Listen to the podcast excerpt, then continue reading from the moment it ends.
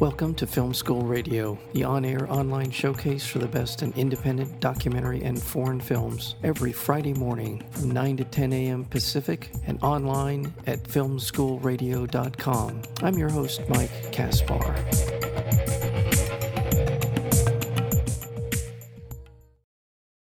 Inspired by the real life story of the South Korean director kidnapped in the 1970s to invigorate the North Korean film industry, Juche idea follows Yoon Jung Lee, a young video artist invited to work at the Juche Art Residency on a North Korean collective farm. The story takes off from there. This is an incredible film in the sense as a, a satire, as a comedy, as a brilliant commentary on the world we live in in so many different ways. The film again is called The Juche Idea, and we're joined today by the director of that film, and that would be Jim Finn. Jim, welcome to Film School Radio.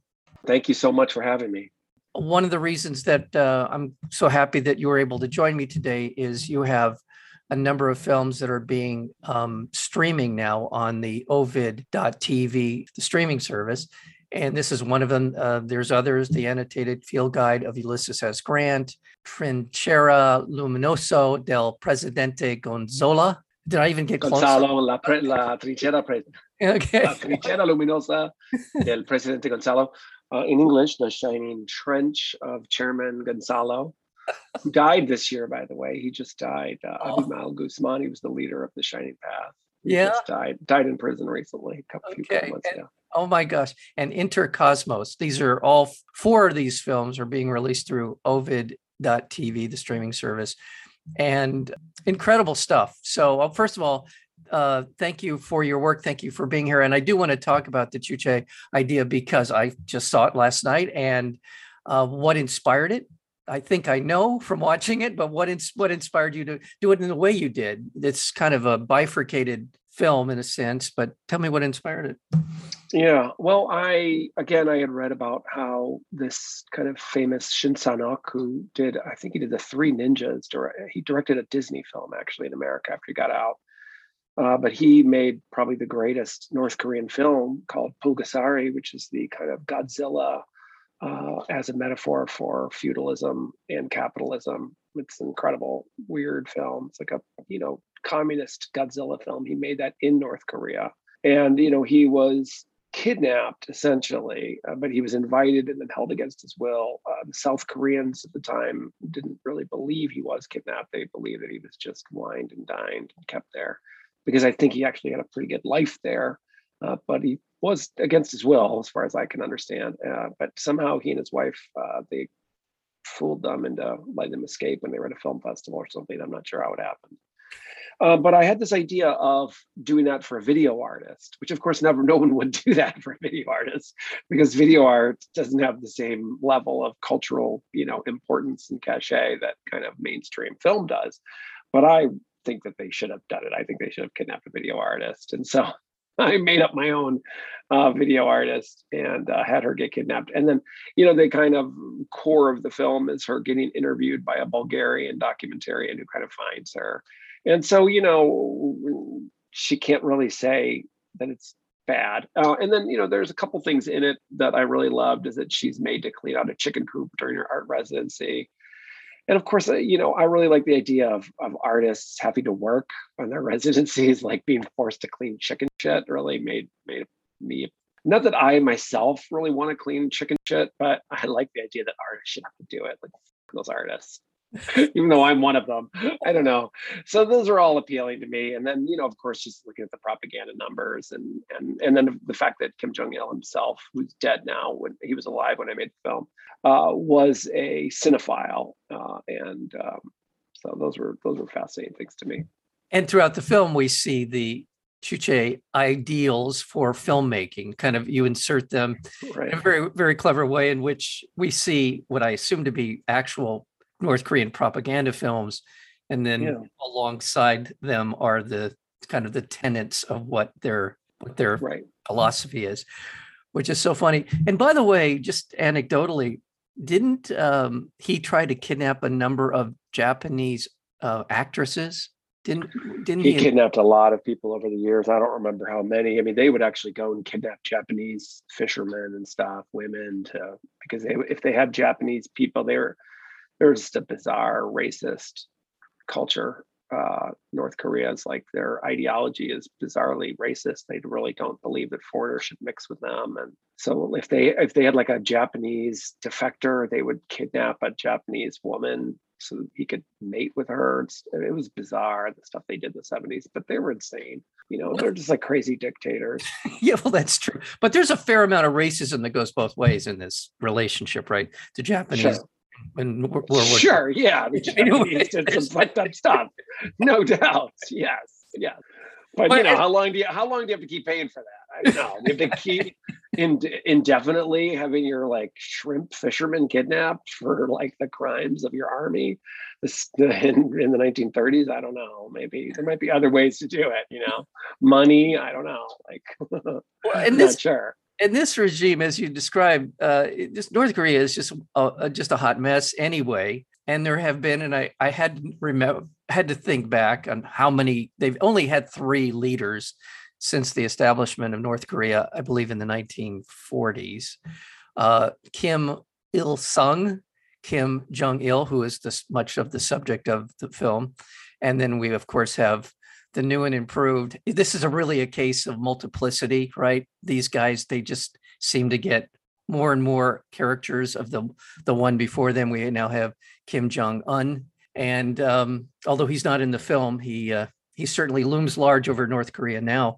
But I, again, and also the actress that you got to play the part of the director was brilliant, by the way, and so was the Bulgarian interrogator. I mean, really, she was she was really trying to fess her out, really trying to make sure that she was who she uh, there's a painting of her there's a self-portrait of her in the in the film and she had done that self-portrait in grad school and I, she's like you know i have a portrait of myself. I was like really? I was like can you just like draw a red bandana? I just asked her to draw if she could add to her painting a red bandana for my film which she agreed to do which is so great Well, just Um, these are just really this again. This is an understated part of the film. So much of this film is understated in a way that is it's hard to describe exactly because there's so much over the top material in the film, and then you have these two performances going on, kind of setting setting a kind of a subtext for what's happening otherwise.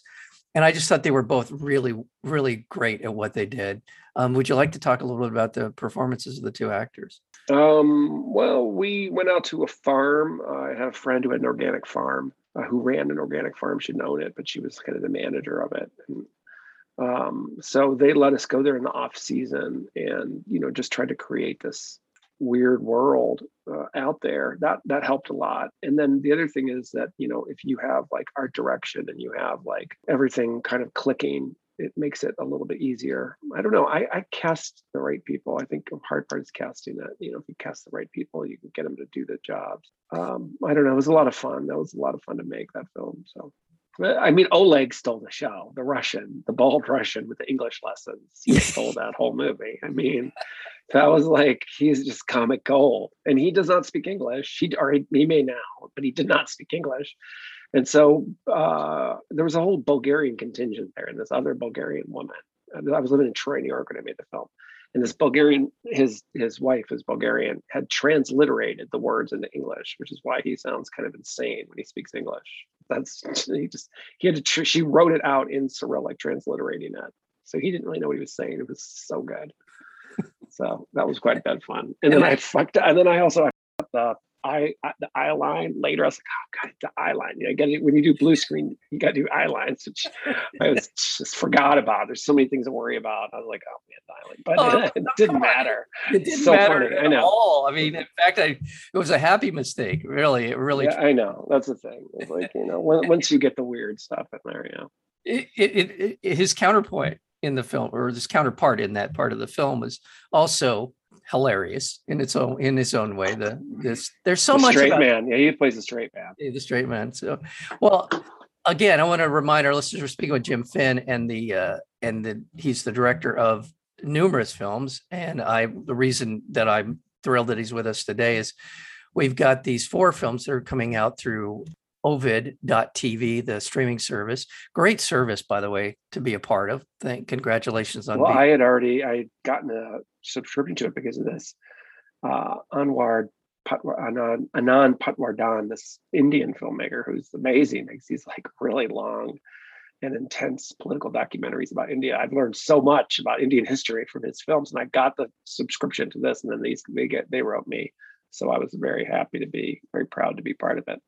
Yeah, no, I and I agree. I yeah, the, and I had the the uh, president of Ovid on a couple of months ago, and he was talking about that series of uh, documentary films, those Indian documentary films. So, and they have a tremendous catalog of really high end documentary films on the service as well. So yeah.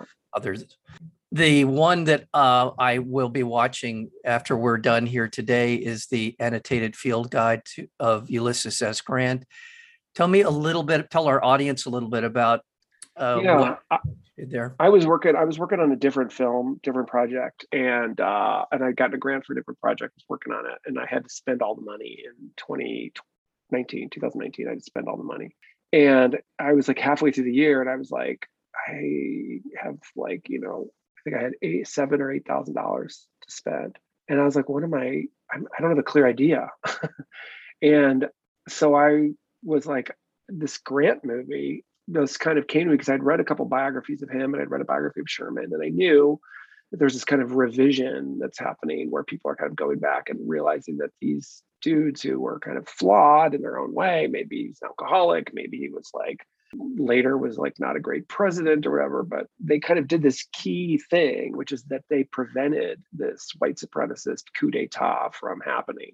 Uh, of course, the way that we understand the Civil War growing up, I grew up in the 70s. You know, I was born in 68. So I grew up in the 70s and in Missouri, no less, understanding it as like these kind of like the uptight US, you know, was like really uptight. And these cool Southerners were kind of like rebels and they were like rebellion. you know, it was like, and you know, slavery was sort of awkward or whatever, but you know, people were it, was, it wasn't really about slavery, it was really about rebellion, you know, sort of the way that I understood it. And uh, actually, it was just insane white supremacists who were like, fuck you, how dare you, how dare you do anything we need to not I mean because they were talking about expanding slavery. They were they were like, we need to put slavery in Nebraska and Kansas everywhere. You know, you uptight Puritans don't want it, but everyone else should be able to have it. They were so crazy and arrogant. And so Grant, you know, frankly, he was he I don't I think he is responsible for killing more white supremacists than anyone in history maybe Patton is the next one up Montgomery. I mean, you know, you're kind of like, hmm, that's not nothing, is it? You know, now now that we're looking at this new situation, of course, I made this film before in the height of the Trump years, but before the kind of January 6th rebellion that happened in the United States.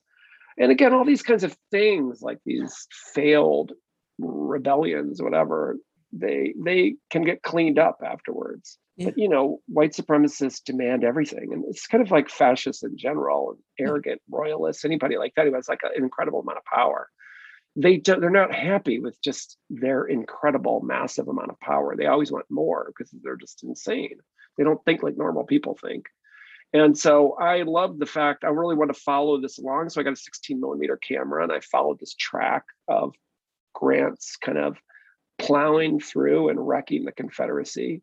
Uh, and then for the music i did voiceover kind of explain these small stories of what i saw happen there looking trying to illuminate some of the other stories. And then I, a lot of the energy I wanted was like 70s Giallo Italian kind of zombie films where you're just like, kill the zombies. Oh my God, the zombies are coming. What are we going to do? We need some jams and some like Japanese Yakuza film, gangster film like uh, Kinji Fukasaku uh, scores, things like that I looked at for the energy of the film. You know, again, just thinking like, if we if you've been taught misinformation, then essentially you don't know what happened. You don't know. Um, and and and again, I think like the Ken Burns documentary, which which kind of made everybody re-love the Civil War, which is like a great documentary. Uh, it gives a lot. It has this fundamental flaw, which is that it's about the war between the brothers, and it has this guy who's basically uh, Shelby Foote, who's very charming, uh, but he's essentially you know, uh, kind of a unreconstructed white supremacist. Now he he would you wouldn't know that if you just listened to him, but if you listen to some of his other opinions about Nathan Bedford Forrest, you're like, mm, he's got some fundamental awkward flaws, uh, even though he's a good writer and he sounds great when he talks. We, there's nothing wrong with having him in your movie, but you can't. He's the centerpiece of that film, which is a real problem. So anyway, I thought there was some space to make this kind of weird film.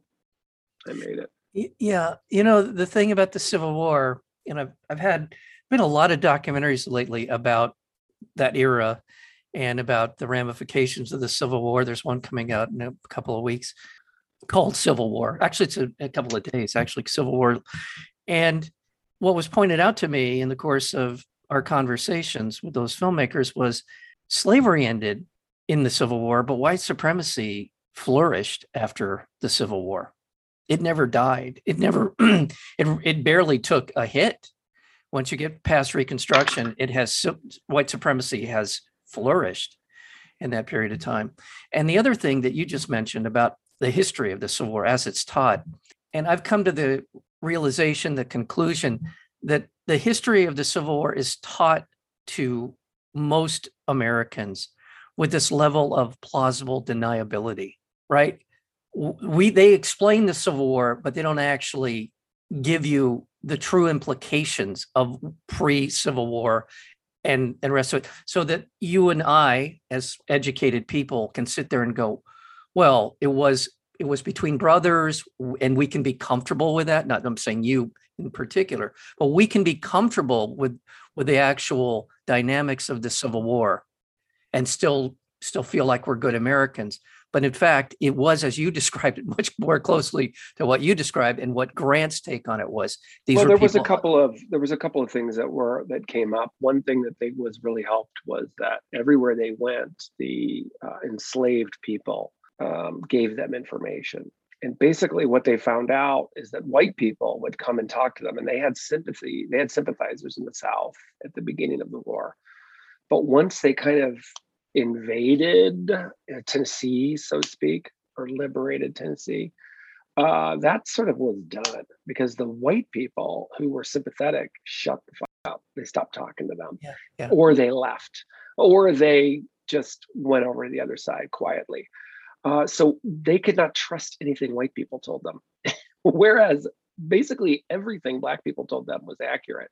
And so they would constantly get this intelligence. So they had this like incredible inc- intelligence about the land about the troop movements about all kinds of stuff. And then you know then there are stories of of, uh, of black people fighting things like that. So i include there milliken's bend which is one of the first battles that african americans were in. So there's like details that i put in there to help decenter uh, the narrative away. And i think it's fun so it's pretty too. It's 16 millimeter. So yeah. I wanted I wanted like a kind of a 70s travelogue vibe.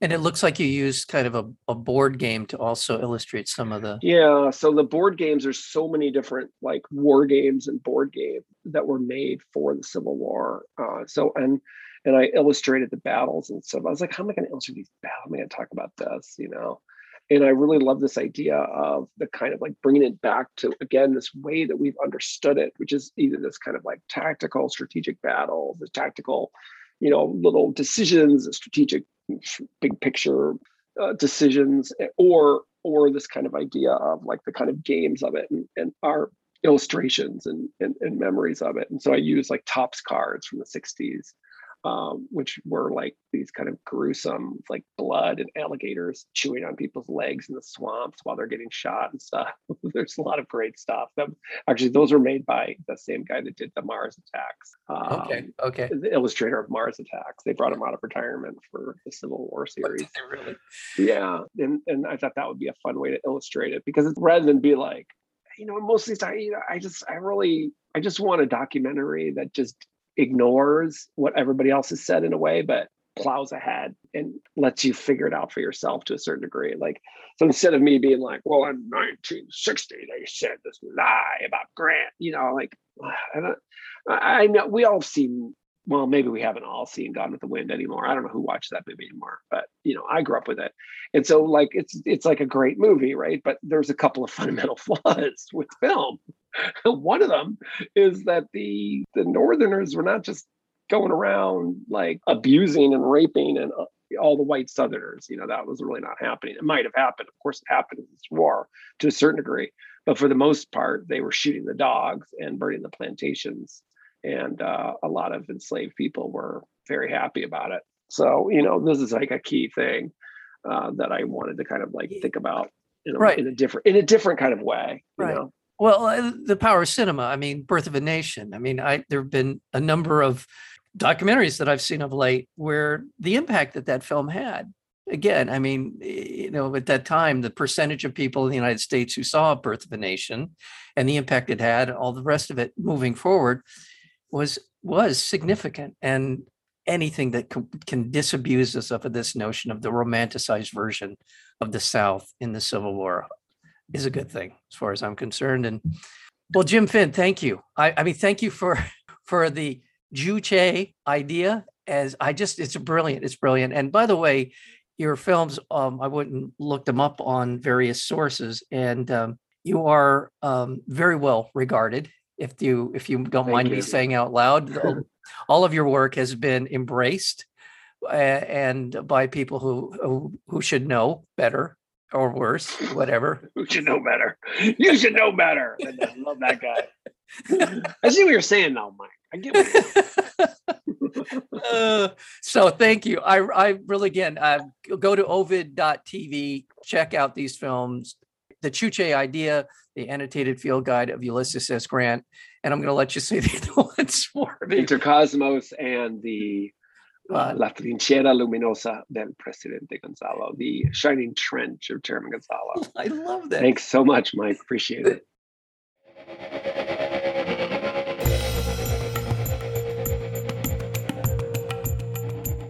You've been listening to Film School Radio, the on air online showcase for the best in independent documentary and foreign films. You can find out more about the program at filmschoolradio.com. I'm your host, Mike Caspar. Thank you for tuning in, and we'll see you next week with another edition of Film School Radio.